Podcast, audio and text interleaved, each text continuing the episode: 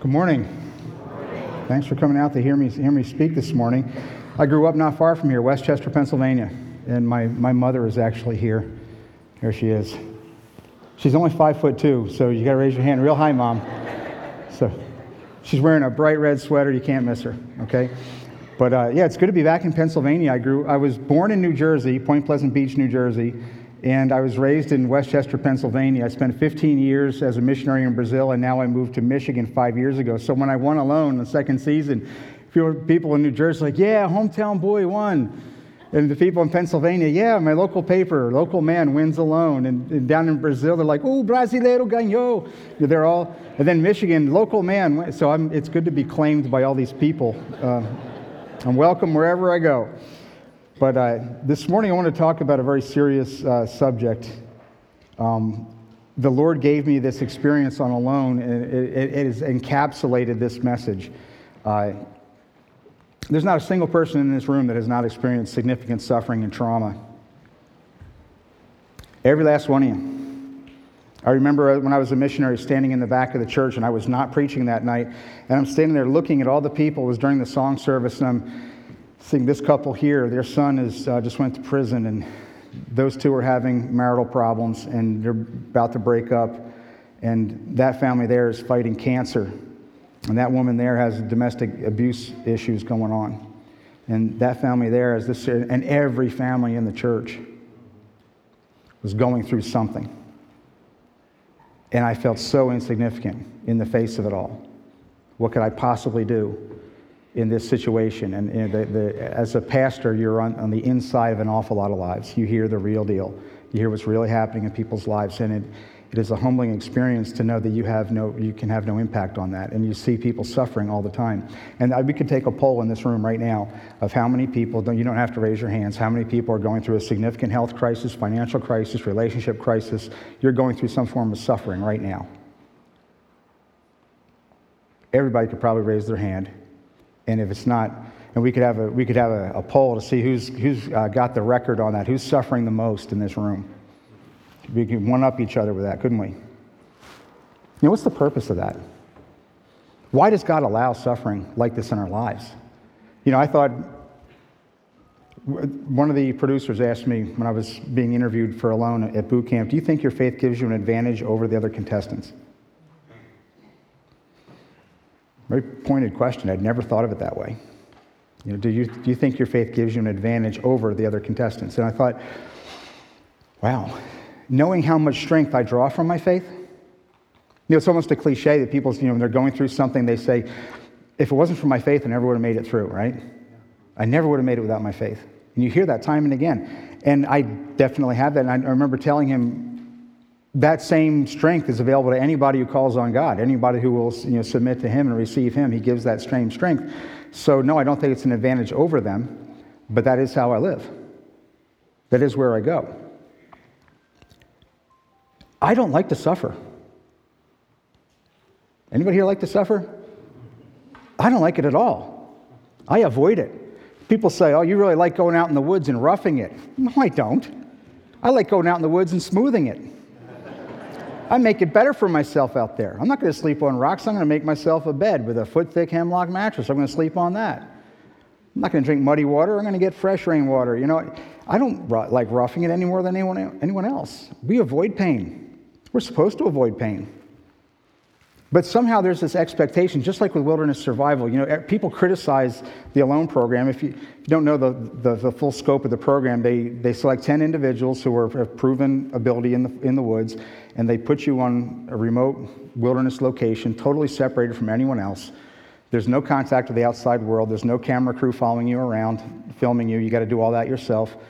No help, no food, no weapon, just you, your wits, grit, determination, and empty wilderness. And it's hard.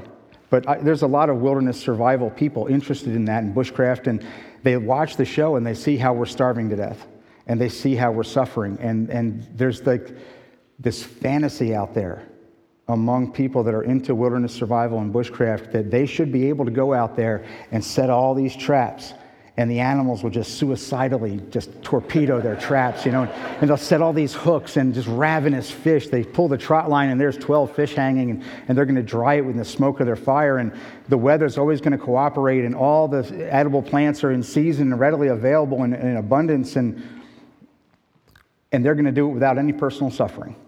They're going to get through this adventure and, and in the end they're going to get the girl. You know, that's the way they had this idea. Reality is very far from that.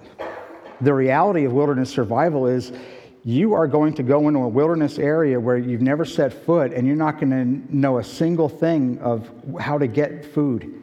You are going to starve. You are going to come up against that three week barrier where if you've been fasting for three weeks, you will not be able to pull out of that situation. Some of you guys could probably last longer, all right? But if you're, me too. But if you're, if you're starving out, you've got about three weeks of that kind of suffering. Um, lose my train of thought here. The idea, though, of, of being able to do that without personal suffering is a fantasy because the wilderness is a difficult place to be. It is a hard place to live. If you think about it, this right here, Lebanon, Pennsylvania, used to be the howling wilderness, didn't it? What is it now? It's city, it's farmland, it's schools, it's shopping centers. Why? This was easy wilderness to conquer. And mankind moved right into it, and we took it over and we terraformed it.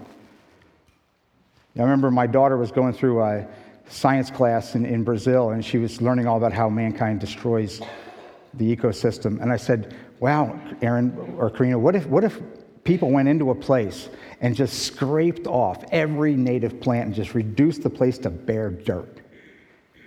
What would you think of that? She goes, That's horrible. I said, That's Iowa. That's what they do. We took out everything that was growing here and we planted corn and wheat and soybeans and everything else to feed the rest of the world. Wilderness areas that are wilderness areas today are wilderness because we tried that and failed. You go to the north end of Vancouver Island, the center of the Amazon jungle, you go to Antarctica, the poles, all those places where people don't live, they don't live there for a reason because it's not economically or physically viable to exploit that place and make it into anything other than what it is. So anytime you go into a wilderness area today, you're going into a place which is you can't it's unsustainable. You can't really live there. Because if it was easy enough to go there and just fish all day or trap all night and do all those things and make and have an abundant life, people would have been doing that there for hundreds of years before you even got there. That's what they did right here in Lebanon. They cut it all down, they made farms and you know, so the wilderness is a hard place to be. It's a place of scarcity, it's a place of confusion, it's a place where you don't know what's going on. And suffering for the Christian, just like there's that wilderness survival fantasy that they can go out there and do that without personal suffering, somehow, in some way, we believe that God transforming us or conforming us to the image of His Son, that we can somehow get through that without personal suffering or confronting things that are ugly and having negative experiences. We somehow think that God can just come in there and, and just change us without pain. You know, if there was a pill that I could take to be all slim and buff, you know, I'd probably take it. But to get there, you got to go to a lot of gym, right? You got to lift a lot of weights. You got to move heavy objects to get that kind of physique. No pain, no gain. And in my life, as I look back on my life with, with the Lord, the most precious things I know about Him were learned in the face of the worst suffering that I've been through. I don't want to repeat those days. I didn't want to go through those days when I went through them. And there's this idea that we have is because God is on my side, or rather, I'm on God's side, and He is in me, and I am in Him, and, and there's this divine human cooperation that I should be able to get through this life with relative ease. I should be able to get from where I am now to the end of the line, the finish line, and cross it without any major wounds, any major suffering. And there's this expectation that we have that because God is associated with our lives and He's in us and through us and, and he's, he's in control, that He would keep us from going through any of those things. There's a crazy idea. Don't say this to anybody ever, please. God will never give you more than you can handle. Really. I know there's people here who have probably said that. Don't worry, God will never give you more than you can handle. There will be no sin, temptation to sin in your life that you can't handle, because He will give you the strength to go through that. Okay? He'll never You, you have never have an excuse to say, oh, I sin because there's just no way around it. No, that's not true. But people take that idea and apply it to the rest of life. You'll never go through more than you can handle. That is not true. You know, th- you know people right now who are going through things that you personally could not handle. I knew a family one time that lost all three of their children. The oldest was like five in a house fire. I could not handle that. That is beyond my capability to endure. I had a person recently, in my, you know, last year, die of stage four cancer, horrible cancer, in her bones, eating her spine apart. I met her because she was a fan of the show, and she wanted me to wanted to meet me. Drove out to her house, and here's this person dying of cancer, and they tried everything, and she died. You can handle that? I was asked a very interesting question one time. Do you want to play a minor role in the redemptive history of mankind? Now, think about that. talking your place in the grand scheme of things. What role do you want to play? Do you want to play a minor role in the redemptive history of mankind? I pondered that question for a long time. It was part of the process of God calling me to be a missionary in the first place. Do you want to play a minor role?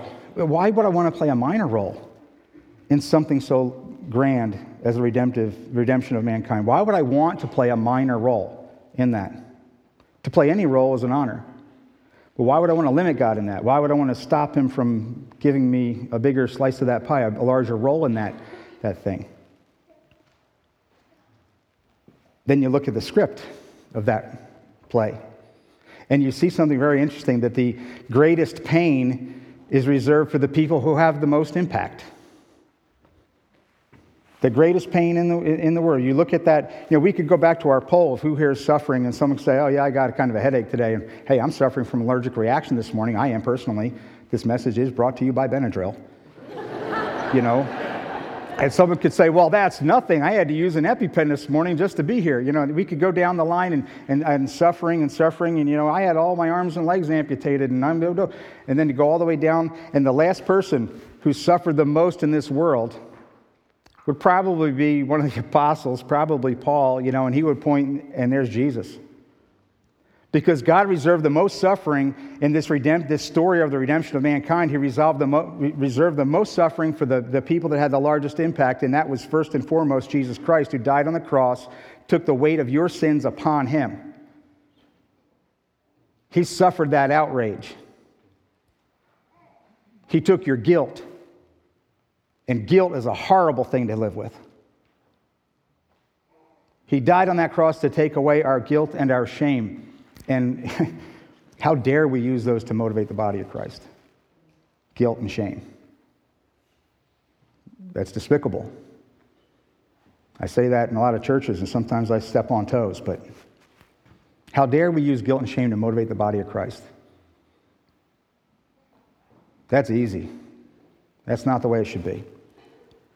When it comes down to it, the one who had the most impact on the redemptive history of mankind is Jesus Christ, and he was the one who suffered unspeakable horrors physically on this world and spiritually taking on the weight of the sin of the world and paying for that. And, and he's also exalted and glorified beyond anyone else and glorified God in that.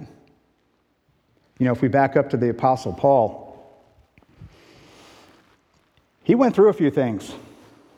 We know that. Uh, he shipwrecked, thrown in prison, five times received the 39 lashes. They only gave you 39 because 40 was considered a death sentence. Can you imagine going to the beach with the Apostle Paul and time to go swimming? He takes off his shirt. His back was scar tissue from top to bottom, a massive, ugly scar from those lashings. He probably had facial deformity because he was stoned to death in Lystra. They stopped throwing rocks at him when they were convinced that he was dead. He wasn't chased out of town by them throwing rocks. They stopped throwing rocks and they were convinced he was dead. They dumped him in the city dump, but he wasn't dead, or God raised him. People interpret that both ways. I don't think I could handle 39 lashes with a cat of nine tails, could you? I don't think I could handle being stoned to death. And God gave him more than he could handle. In fact, he talks about that. If you open your Bibles to 2 Corinthians chapter 2, or chapter 1, rather.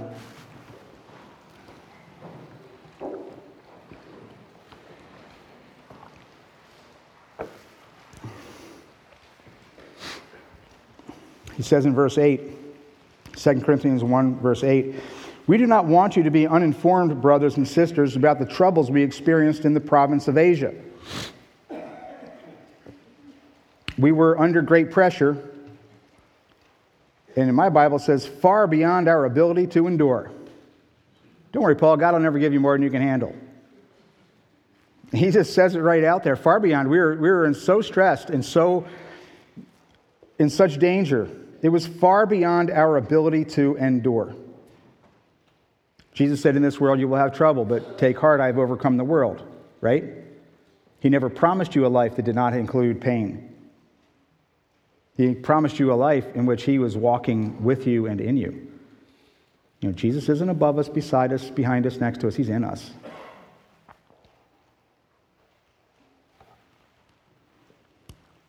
Far beyond our ability to endure, so that we despaired of life itself. Now, put yourself in his shoes there. What he's saying is, we were under such persecution that we believed that we were handed a death sentence. There's just no way out of this. This is where it ends. We're going to die. You might have been in that place. You might have walked through that valley with someone where you realize this is the end. You don't get out of this.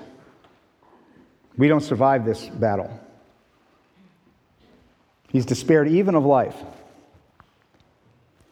In a lot of ways, that looks like failure. When you get to that point where God has called you to do something and you're doing it and you're giving it your personal best, your all, and doing the best job that you can to fulfill the will of God, and you experience failure and setbacks and attacks and things aren't going right, and you're wondering, is God really in this or not? And that suffering which you're going through, you don't want it, you try to avoid it, you can't avoid it, you're going through it, you want that life of personal peace and affluence where you're getting the raise, and that's the prosperity gospel people talk about. But then you're going through these things, and people say cliche things to you like, well, God's giving you, you know, you had this happen in your life so you can comfort other people that are having that same problem in your life. You know, the first year my wife and I were married, we lost twin girls, and it was horrible.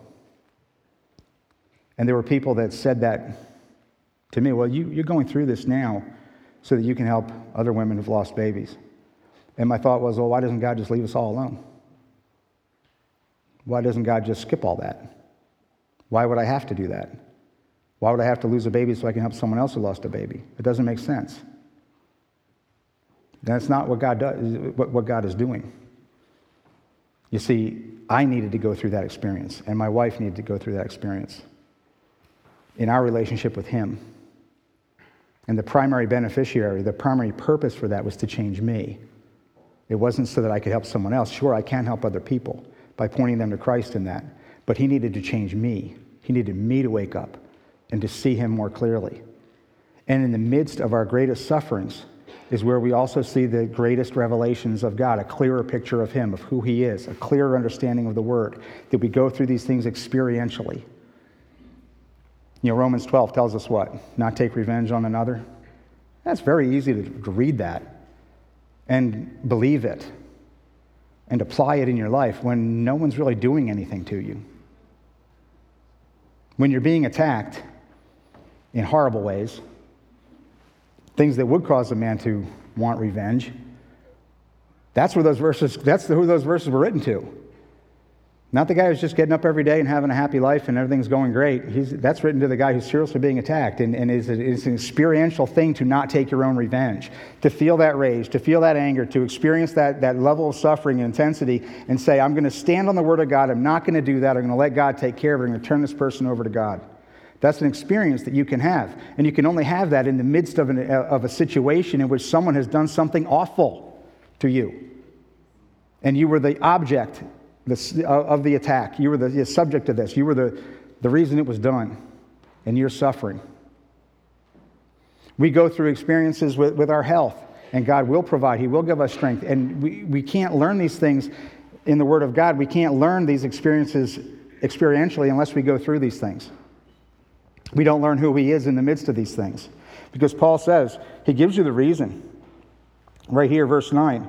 Indeed, we, had, we felt we had received the sentence of death, but this happened.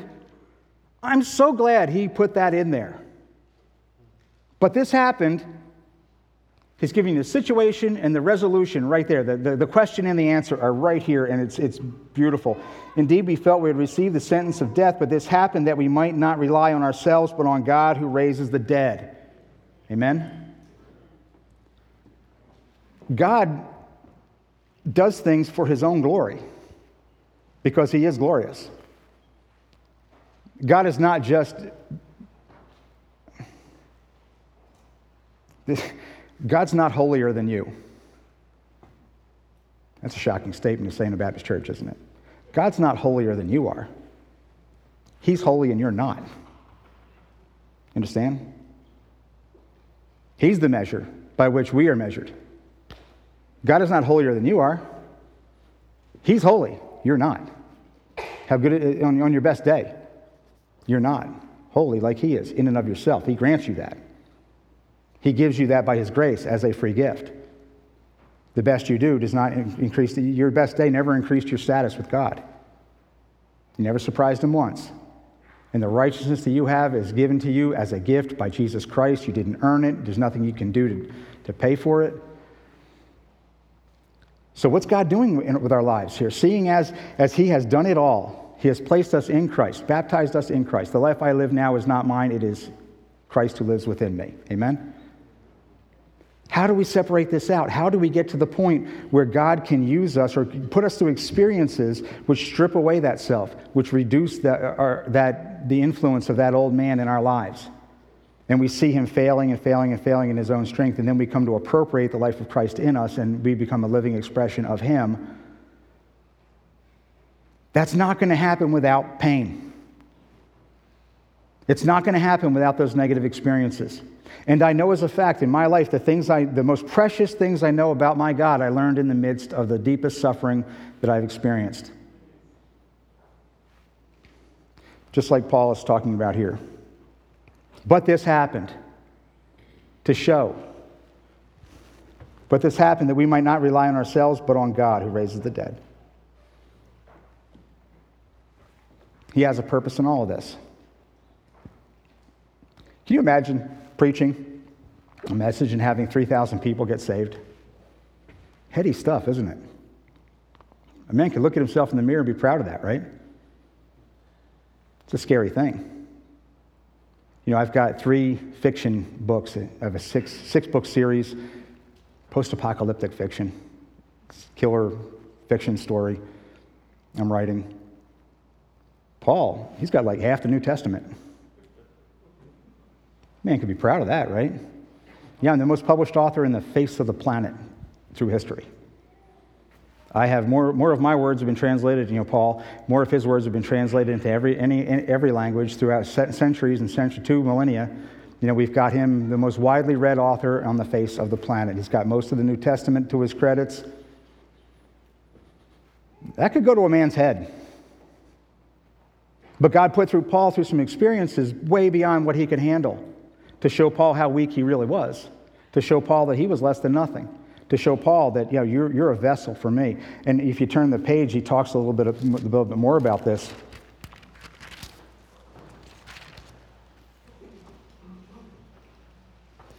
Uh, chapter 4, verse 7. But we have this treasure in jars of clay to show that this all surpassing power is from God and not from us. We are pressed on every side, but not crushed, perplexed but not in despair, persecuted, but not abandoned, struck down, but not destroyed. And this is a man writing about his own personal experiences. And his own personal experience, he's not saying, I was whipped with a cat of nine tails 39 times so that I could help other people that are being whipped by cat of nine tails. No, God had to do that to Paul to teach Paul. God had to do that to Paul to get Paul to the point where he understood this message but we have this treasure in jars of clay. It is a common thing in the Roman world where, you know, we don't suffer military invasions here. You know, people don't take over the town and they occupy and get driven out and this kind of thing. But that happened a lot in the Roman world, where they would establish their, their country, you know, their, their colonies, and the local barbarians would attack, and this would go back and forth. And they would take, literally take treasure that was too heavy to carry away, and they would bury it in clay pots in the ground. And then we, every once in a while they find them. Just recently, there was a big cache of coins found in England. Treasures in a jar of clay, was a very common thing for them to understand that at the time. And nobody finds that thing. You're digging in your garden, you come to that clay pot, and it's all filled with gold coins. No one's going to dump it all. Look at it's like perfect condition, this pot. I'm going to I'm going to put a plant in there and put it on my windowsill. No way. You're like, gold. That's Jesus in you. And he's not going to pour out his power on a man who hasn't been broken, especially not at this level. I mean, how could he? How could, how could you be the most widely read author on the face of the planet and saying things like this? And Paul says, no, no, we have this treasure in jars of clay. And he's been shown the suffering that he's been through, the problems he's seen. And with every corresponding revelation of God, there's a corresponding revelation of self. The more I know about God's holiness, the more I know about my sinfulness. And the more sinful I'm going to look, the more I know about God's intelligence and wisdom, the more foolish I'm going to look.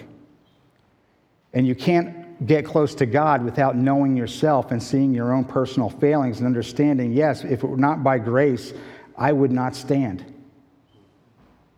There's no way I can be in his presence unless he imparted righteousness and holiness to me. And there is nothing that I can do to add to the work of Christ that was given to me as a gift and he receives me by grace and mercy alone. You know, I think about it if my, uh, my son Daniel were to die and they were to take his heart out of his chest and put it into your son's chest so your son might live, a heart transplant. Amazing thing they can even do that but that happens every year, you know, all the time. It's happening all across the country where one child dies and his heart is taken and given to another child. And if that happened to my son Daniel, was the donor of a heart, and you came to me and say, you know, Pastor Mac, that's uh, just an amazing thing. I want to make it right for you. Here's my checkbook. I'm going to write you a check for the value of that heart. I'm going to write you a check for the value of that heart because I don't feel right about you, know, you incurring this loss. If you did that, you will have offended me deeply. Because the heart of my son has, does not have a monetary value. There's no price you can pay on that. It can only be received as a gift, it can only be received by grace. It's not for sale, it never was for sale. It was just available. And therefore, it was done. But you can never take, you, you would diminish the, the, the gift by offering to pay. And in our Christian lives, we do that often. We, we, we want to add things to the work of Christ. We want to measure up in and of ourselves. We have this image of this perfect person that we want to be. While God is conforming us to the image of Christ, we're trying to conform ourselves to the image of this, this dressed up mannequin, the perfect Christian person.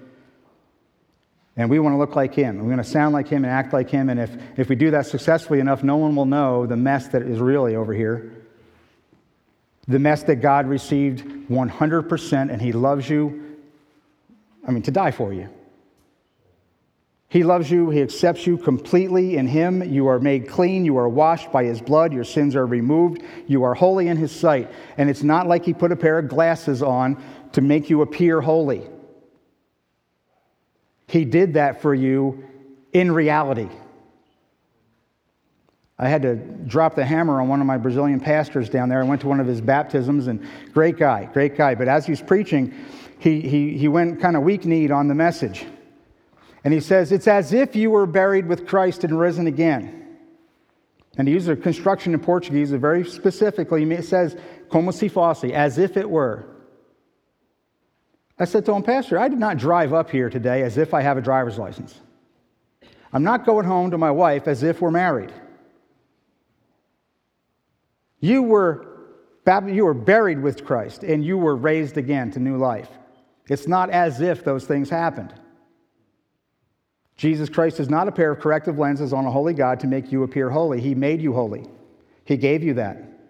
Now, how are you going to walk in that and understand that and appropriate the power that's available in your life through the Holy Spirit, the power that's available in your life to be a better person, to manifest the life of Christ in your life? How are you going to do that unless you can separate who's you and who's Him? And He will allow you to, to, to, use your coping mechanisms and all the things that are coming from your flesh, and He will allow those things to fail one after another, after another, after another, until finally you're like, what gives? I'm done. I can't do this. And God's like, finally, you get it. Finally, you get it. You see, because everything that you look at as a sense of life or, or purpose or meaning, which is not Him, He can and will and delights to take those things away because He knows where that will lead you. He knows that will lead you to, to embrace Him. I used to identify myself as I'm a, a husband, a father, I'm a missionary, I'm a pastor wilderness survival instructor. You know, in my story, all those things were taken away. And that was my greatest fear, was to lose all these things that define me and my life and the life I want to live and the things I want to experience and the things I want to get more of and be better at. And that was how I defined my life. I am these things. And because I was standing upon those things, God came along and kicked them all out from under me. And I lost the very life that I, I loved. I, I, the greatest fear in the world was to lose that life that I'd spent uh, an adult career building. And I find what happens then when you, when you lose all your idols, when the Lord does come in and create that suffering, which takes away that thing you've been looking to for a source of life. Imagine yourself in a, a pagan temple and you've got these alcoves in the walls, and your idols used to stand there on those alcoves. The things that you were looking to as life or protection or peace, career, status, the new car, the trophy wife, whatever it is. In those, what are, the, what are your idols? I don't know what yours were. I know what mine were. And God takes them away. And now you look and you can sit there and stare at those empty alcoves and you can wonder and, and ponder and, and remember the, the glory days of what it was like to own a Lamborghini. And now you're taking the bus, you know. You can remember what it was like, and you, and, or you can carve yourself new idols. You can find something new to get, and you're going to put that, prop that up in there and grow those parts of your life. Or you can submit to God and say, Lord, you brought this in my life for a reason. I'm suffering right now. You took away a thing which I was depending upon. That was where I was drawing my life from, and all of a sudden it's gone, and now I feel dead. I don't feel like I did before. I am suffering. He wants to be your sufficiency. He wants you to experience that all surpassing power. Paul ends down here at the bottom, verse 16. Therefore, do not lose heart. Though outwardly we are wasting away, yet inwardly we are being renewed day by day. And, folks, if I could sum up my experience on Vancouver Island in one verse, it would be that right there. That the Lord took me out there to break me, to give me, take the last of my strength away I'm, the, last, the last thing I, the only thing that survived after the divorce is I'm good at making video and I'm good at the wilderness. And he put me in a place where was going to challenge both those things.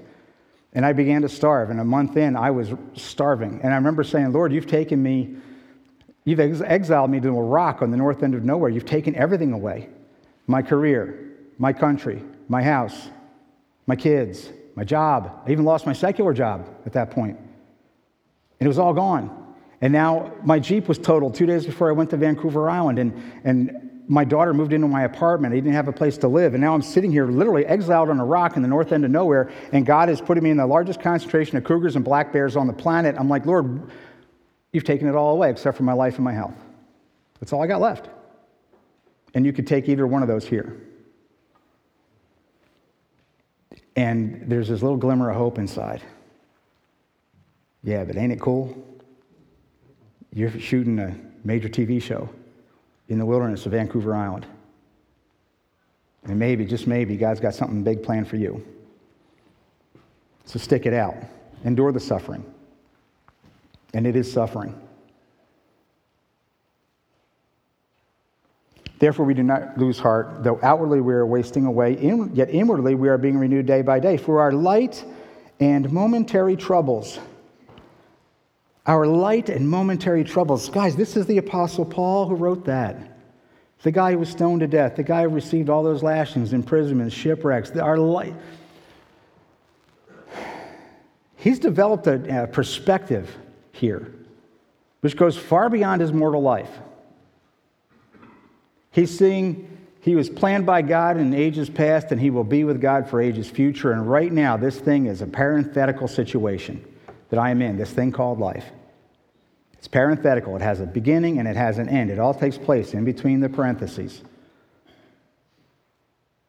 If you think about it, the world we live in right now, it's a combination of two things. It is, it is at the same time the penthouse apartment of hell and the flooded basement of heaven. That's what the world is right now. For the people who are rejecting God and, and rebelling against Him and are in His face, this is as good as it's ever going to be. It's as good as it's ever going to get. Where they're going to do their drugs and promiscuity and, and all the things that are giving them life right now, all the way they're using their lives, it's as good as it's ever going to be. Because there's not a drop of water in hell, let alone a cold beer. Not a drop. For the believer, this is the flooded basement of heaven. This is as bad as it gets, folks, for the believer. This is the only time you're going to have to experience faith. Because if God revealed himself in his, all of his glory, there would be no faith. It would be a no brainer to follow him. So he has to be occluded from our eyes. He has to be hidden in that way and veiled in that way so our true heart can be revealed of who we really are. This is as bad as it gets. This is the only time you're ever going to have to live by faith and depend upon God in, this, in the midst of confusing circumstances or to live for Him in the face of persecution, to stand up for the gospel amid people that are rejecting it, to make a difference in a world which doesn't want to be differenced wants to remain the same or get worse. This is the only time you get to confront that. So don't run from the battle. Don't run from the suffering. Because every time God puts you in a situation of suffering, it's like when you fix your car. You realize I've got to I fix my car and I don't have the right tools. You go, you buy the tools, you fix the car, and guess what? You get to keep the tools.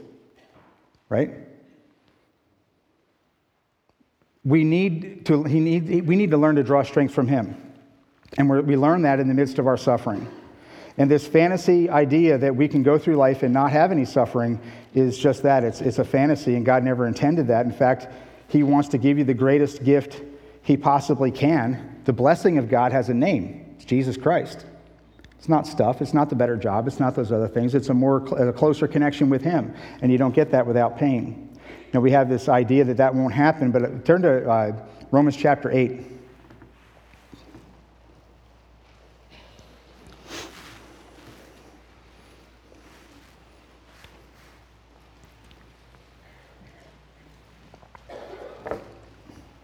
Going to wrap it up here. I got five minutes. Nice big clock back there. Chapter 8 and verse 18. Again, he, he repeats the same idea that he uh, said in 2 Corinthians. Verse 18 I consider that our present sufferings are not worth comparing with the glory that will be revealed in us. That's an attitude. And notice he said something there, and we misread that often. We think I consider that our pre- pre- present sufferings are not worth comparing with the glory that will be revealed to us, as in we will see great things. And that's not what he says here. The glory he's talking about will be revealed in you, not to you, revealed in you. Because he's already made you complete in Christ. He already indwells you 100%. And what's, a, what's blocking that is, is you, your flesh. And when that's eradicated, you're going to shine. I spent a lot of time working in a very, very charismatic country. Brazil is very, very charismatic, and, and people uh, are always interested in what's the manifestation of the Holy Spirit. You know, they say, Pastor Mac, this, I was at this church and people were falling down on the ground and barking like dogs. That's okay. Interesting. Well, what is that? I don't know. My Bible doesn't say a thing about that. If you want to fall down on the ground and bark like a dog, have at it. You know, My Bible doesn't say it's a sin to fall down on the ground and bark like a dog, but that's not the Holy Spirit because when the Holy Spirit manifests himself, what happens? What do you see? You see the life of Christ coming out in that person's life. You see forgiveness where there was hatred. You see love where there was neglect. You see people reconciling where there was division. And that's the expression of the Holy Spirit, not weird stuff, but the impossible stuff. Where we can now change. We have the power over sin to, to no longer do that. Whereas before in our flesh, we did not. We have the power to receive a holy life from Him and walk in it. We have the power to receive a ministry from Him and actually change people's lives, not through us, but through Him. And that's what the Holy Spirit does. It, gives, expresses Himself through our life and changes other people's lives. And that's the glory He's trying to reveal in us. When you go to the end of the chapter there, verse uh, 35. Who shall separate us from the love of Christ? Shall trouble or hardship, persecution or famine or nakedness or danger or sword? As it is written, For your sake we face death all day long. We are considered as sheep to be slaughtered. No, in all these things we are more than conquerors. Amen? No, it didn't say where from all these things we will be saved. Never said that, did it?